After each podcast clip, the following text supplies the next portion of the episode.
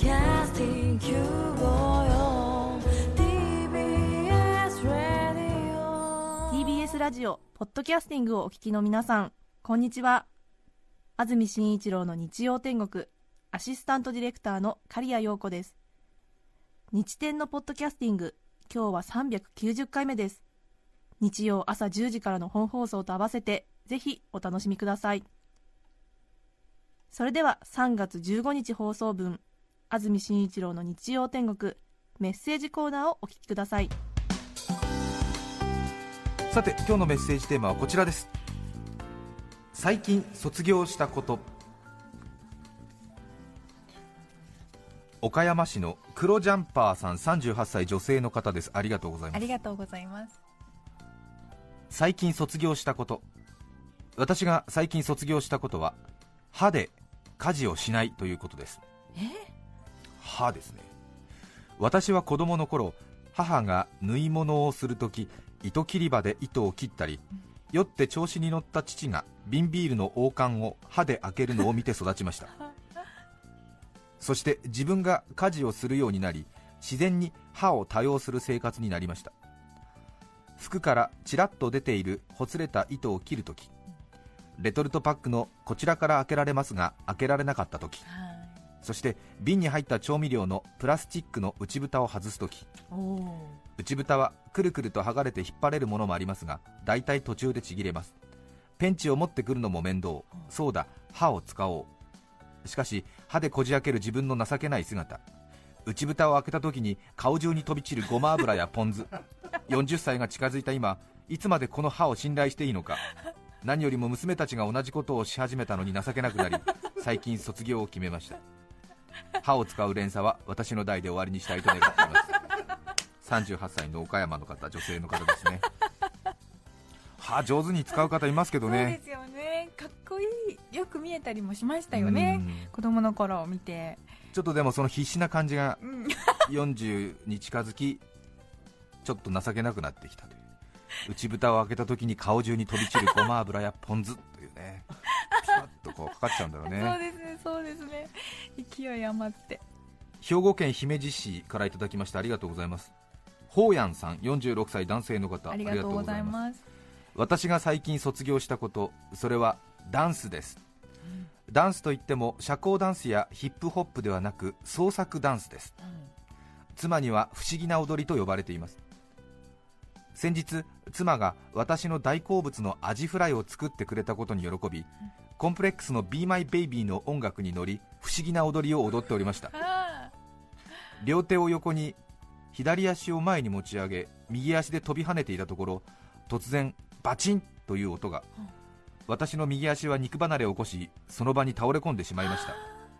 病院の先生には何をしていたんですか？と聞かれましたが恥ずかしくて創作ダンスと答えることもできず、えー体操をしていました。と 嘘をつきました。肉離れは無事に完治しましたがもう怖くて不思議な踊りを踊ることはできません。46歳男性の創作ダンスをやめたという。ー、そうか。そうですか。うん、でも、いいですよね、きっと体には。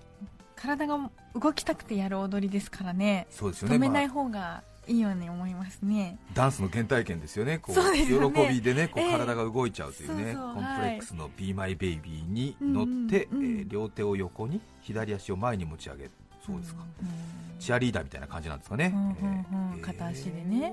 アジフライを作ってくれたことに喜んで。嬉しくて嬉しくて。創作ダンスやってたんですね。うん。46歳。気持ちわかりますねでもね。ね。えー自分の年表に刻んどいてくださいね創作ダンスね。楽創作ダンス私もやりますよ、えー大好きですよ私も。ええええ。一人でやってますよ、えええ。私の一人ブロードウェイっていう楽屋芸がありましてですね、ええ楽屋でよくやってますね、ええ。結構コーラスラインみたいなことをね一人やってますよ、ええ。でってれれってれれってやりながらやってますよ、え えでんでんでんってやってます、ーえ。え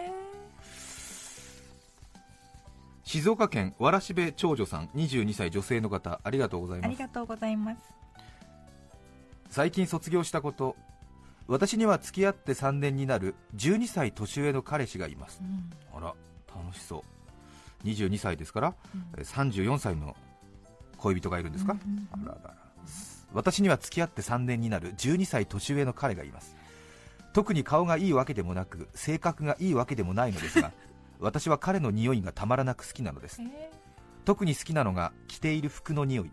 中でも仕事の後のシャツの匂いが大好きで仕事終わりの彼に会うとしれっと近くで匂いを嗅いでいます。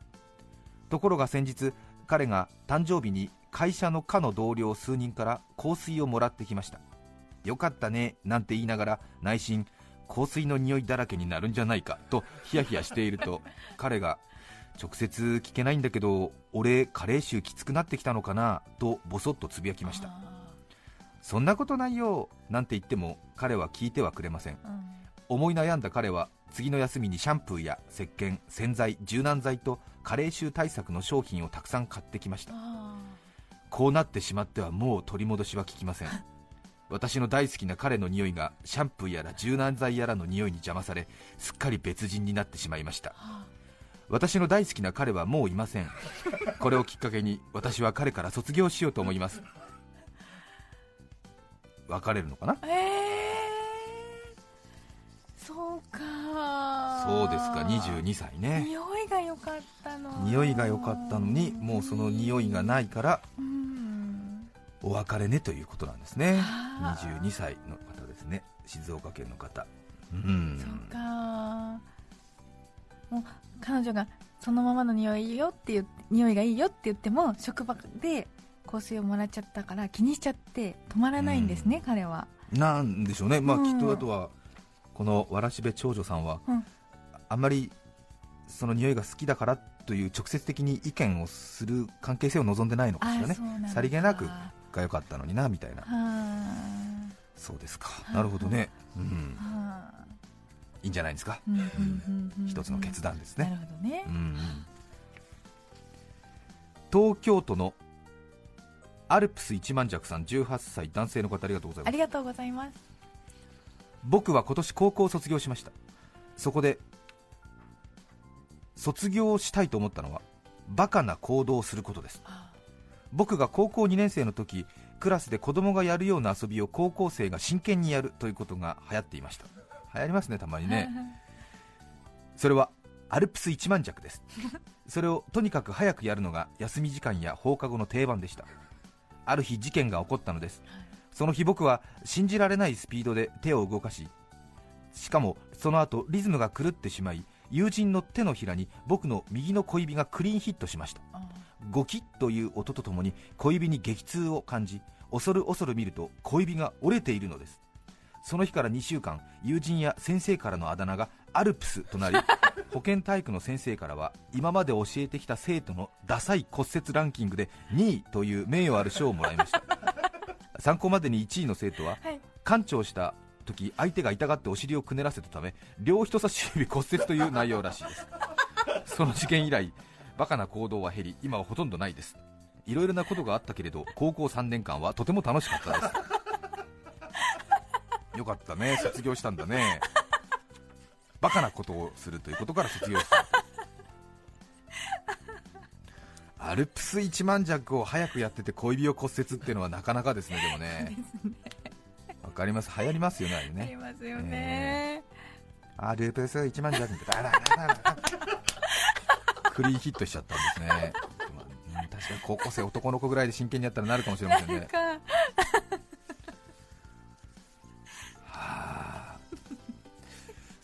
私も社会人になってからアルプス一万弱真剣にやったことがあるような気がしますね。ありますか？ありますあります。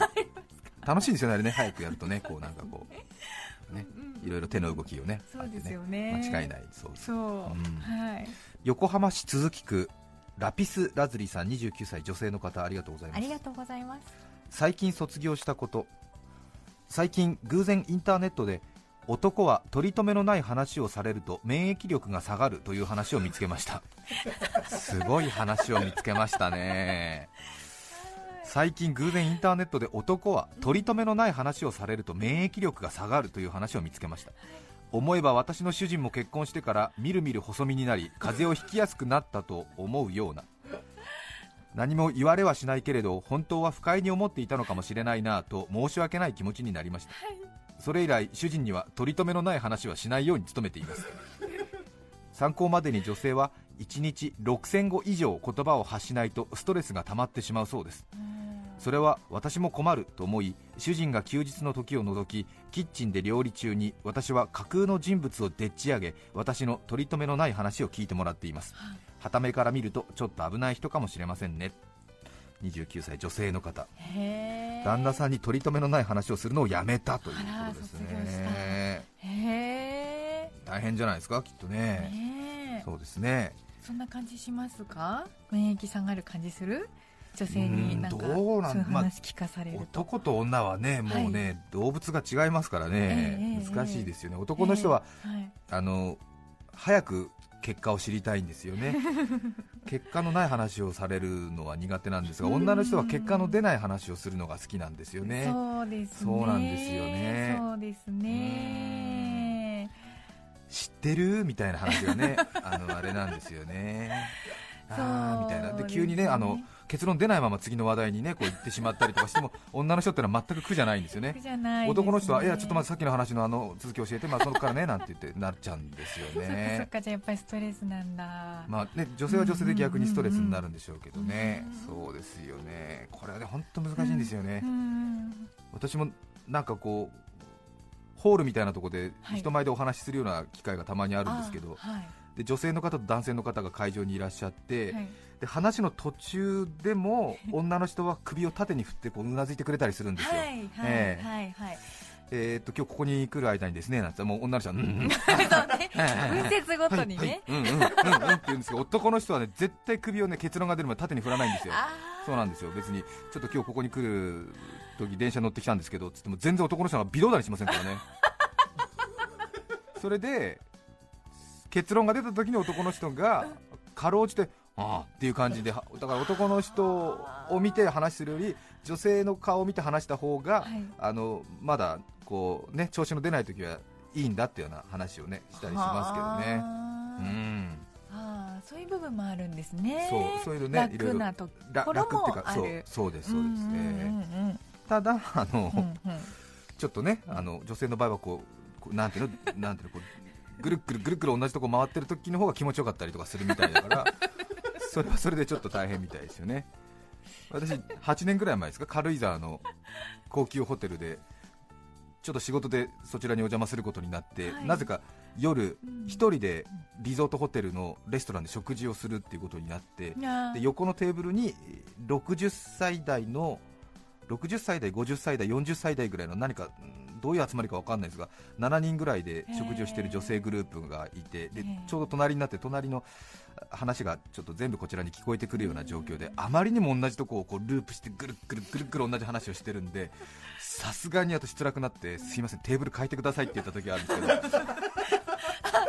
免疫下が免疫下がったというかもうさすがにやっぱりねちょっとねうーんと思って。まあその6人はねまあ非常に楽しく同じところをループしてるんですけどね。そっかそっかえーある人がお孫さんのために、パンプキンスープを作ったって話を延々としてるんですけど、ぐるっぐるぐるぐるぐるぐるもう8回転ぐらいしてんね同じところをね、あーと思って、またそこから入るんだと思って、私もう、ヒーってなっちゃって、これはまずいと思って、なんか、うん、ホットフラッシュみたいになっちゃって、もうなんか体がさーっと熱くなってきて、なんか。別にね、そちらはそちらで楽しく食事してるから、まあそうですよね、うん、私がいけない。その人たちが良ければいいわけそうそうそうそうそうですけど、ねでもさすがにね、えーもうそれはきついんだよっていう。そうかそうかそうかそうね。同じもうだってこう話の途中まで分かってんのよこっちも。パンプキンスープ作ったって話をねずっと手作りでパンプキンスープ作ってお孫がさお孫さんが美味しいねおばあちゃんどうやって作ったのって話したんだけどね。でまたそっからみたいななんか。そんな。そうもうパンプキンスープってなんか発音するのが楽しいみたいな感じになっちゃってたからもうなんかもうはあと思って、うん私のあの尊敬する三雲孝恵さんという私のアナウンサーの師匠がいるんですけども、ええええええ。三雲孝恵さんの名言で、はい。話のつまらない男との生活は懲役以上の苦しみっていうね。大事ね。そうそうですよね。そう。うんええそう。はあそっかはい。刑務所に行くより辛いんだって。ね名言ですね。名言ね。はい。大好き私三雲さはん八王子市のハイエナさん50歳女性の方ありがとうございますおはようございます。去年の夏私はポロシャツを卒業しました。私約30年ポロシャツの襟を立ててきていました。心の奥底にはどうだ似合うだろう的な慢心があったと思います。しかし去年の夏ある4人家族が全員ポロシャツの襟を立てているのを目撃し たまたま私もポロシャツの襟を立てていたものですからなんとなくこれは人工費的に過剰ではないかと私は静かに襟を寝かせましたそれは山口百恵さんがそっとマイクを置いて芸能界に別れを告げたようにそっと襟を寝かせました。日本人の襟立てはあの家族に任せようと決意し未練はあれどポロシャツ自体を着ないことにいたしました。八王子市の50歳の方ですね女性の方。ハイエナさん。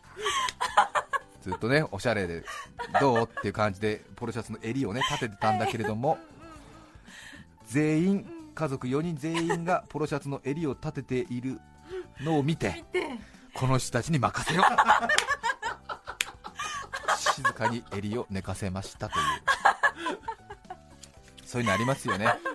うん。あっと思ってね。この人たちがいるならばもう私は襟を立てる必要はない、もういいんだ。長い間お世話になりました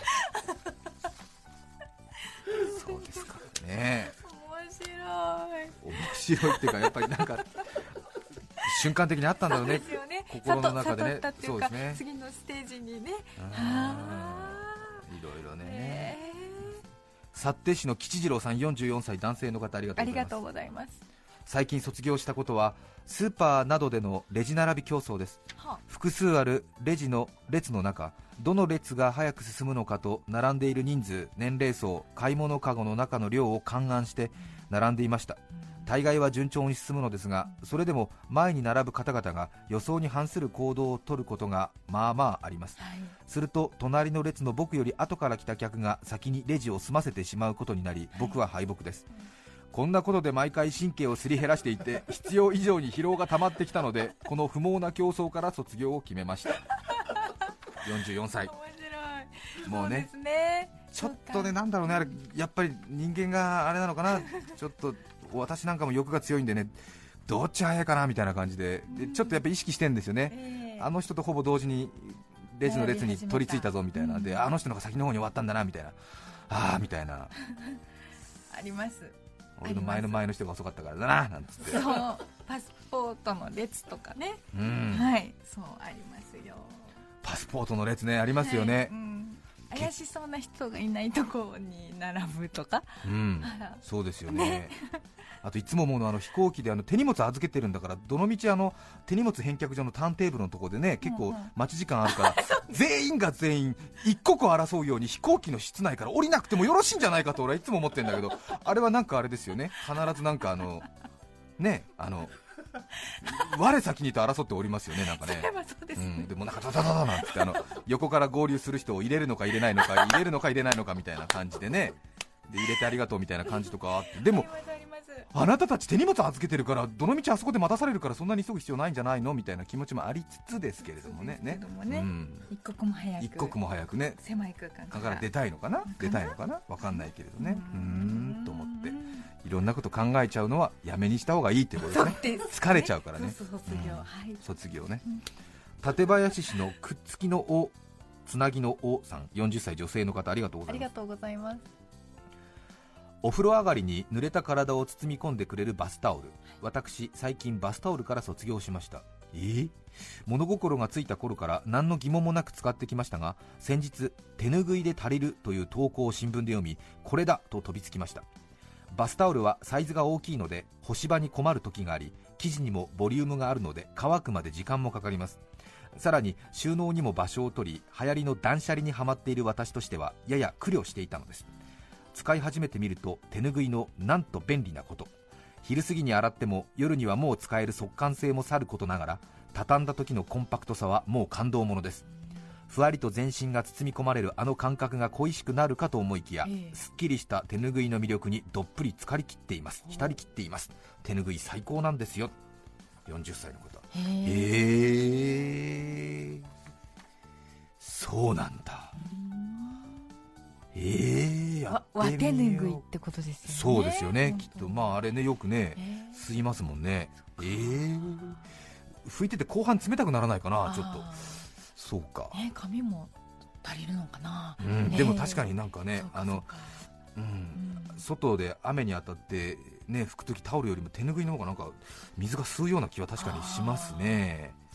へえそうなんだ。あとはちょっとでもあれだよね。そのライフスタイルでモテるかどうかっていうのは問題だよね。難しいね。確かにね。うん。確かに便利だけじゃ済まないからね。そうか。バスタオル。でもバスタオルは本当ねあれ何悩みますよね。もう半乾きバスタオルとかはもう本当なんかはあっていう感じですよねもうね。そうね。え匂いがねちょっと臭くなってきたりとかね。かさばるしね。かさばるしもうバスタオルの生乾き臭恐怖症みたいになっちゃって私なんかもうバスタオル使う前にも自分でね上手に干せたかななんて思ってねクンクンクンクンもう30秒ぐらいはっはっはっうん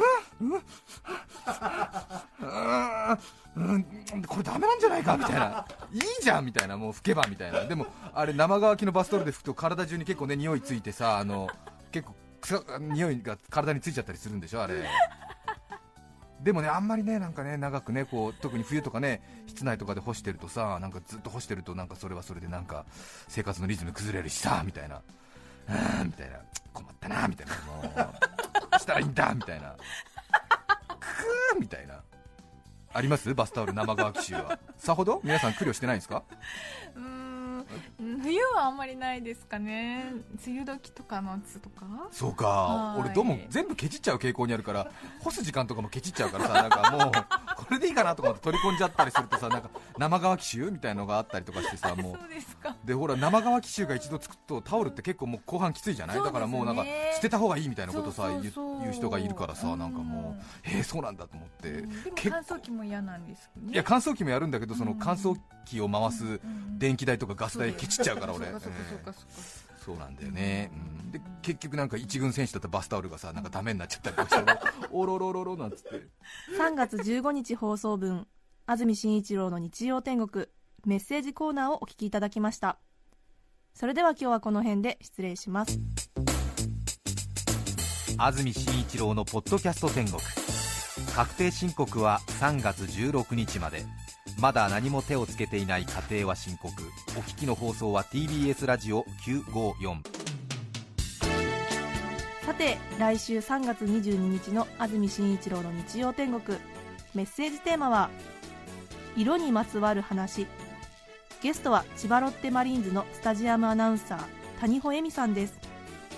それでは来週も日曜朝10時 TBS ラジオ954でお会いしましょう。さようなら。安住紳一郎の「ポッドキャスト天国」これはあくまで試供品皆まで語れぬポッドキャスト。ぜひ本放送を聞きなされ。TBS ラジオ954「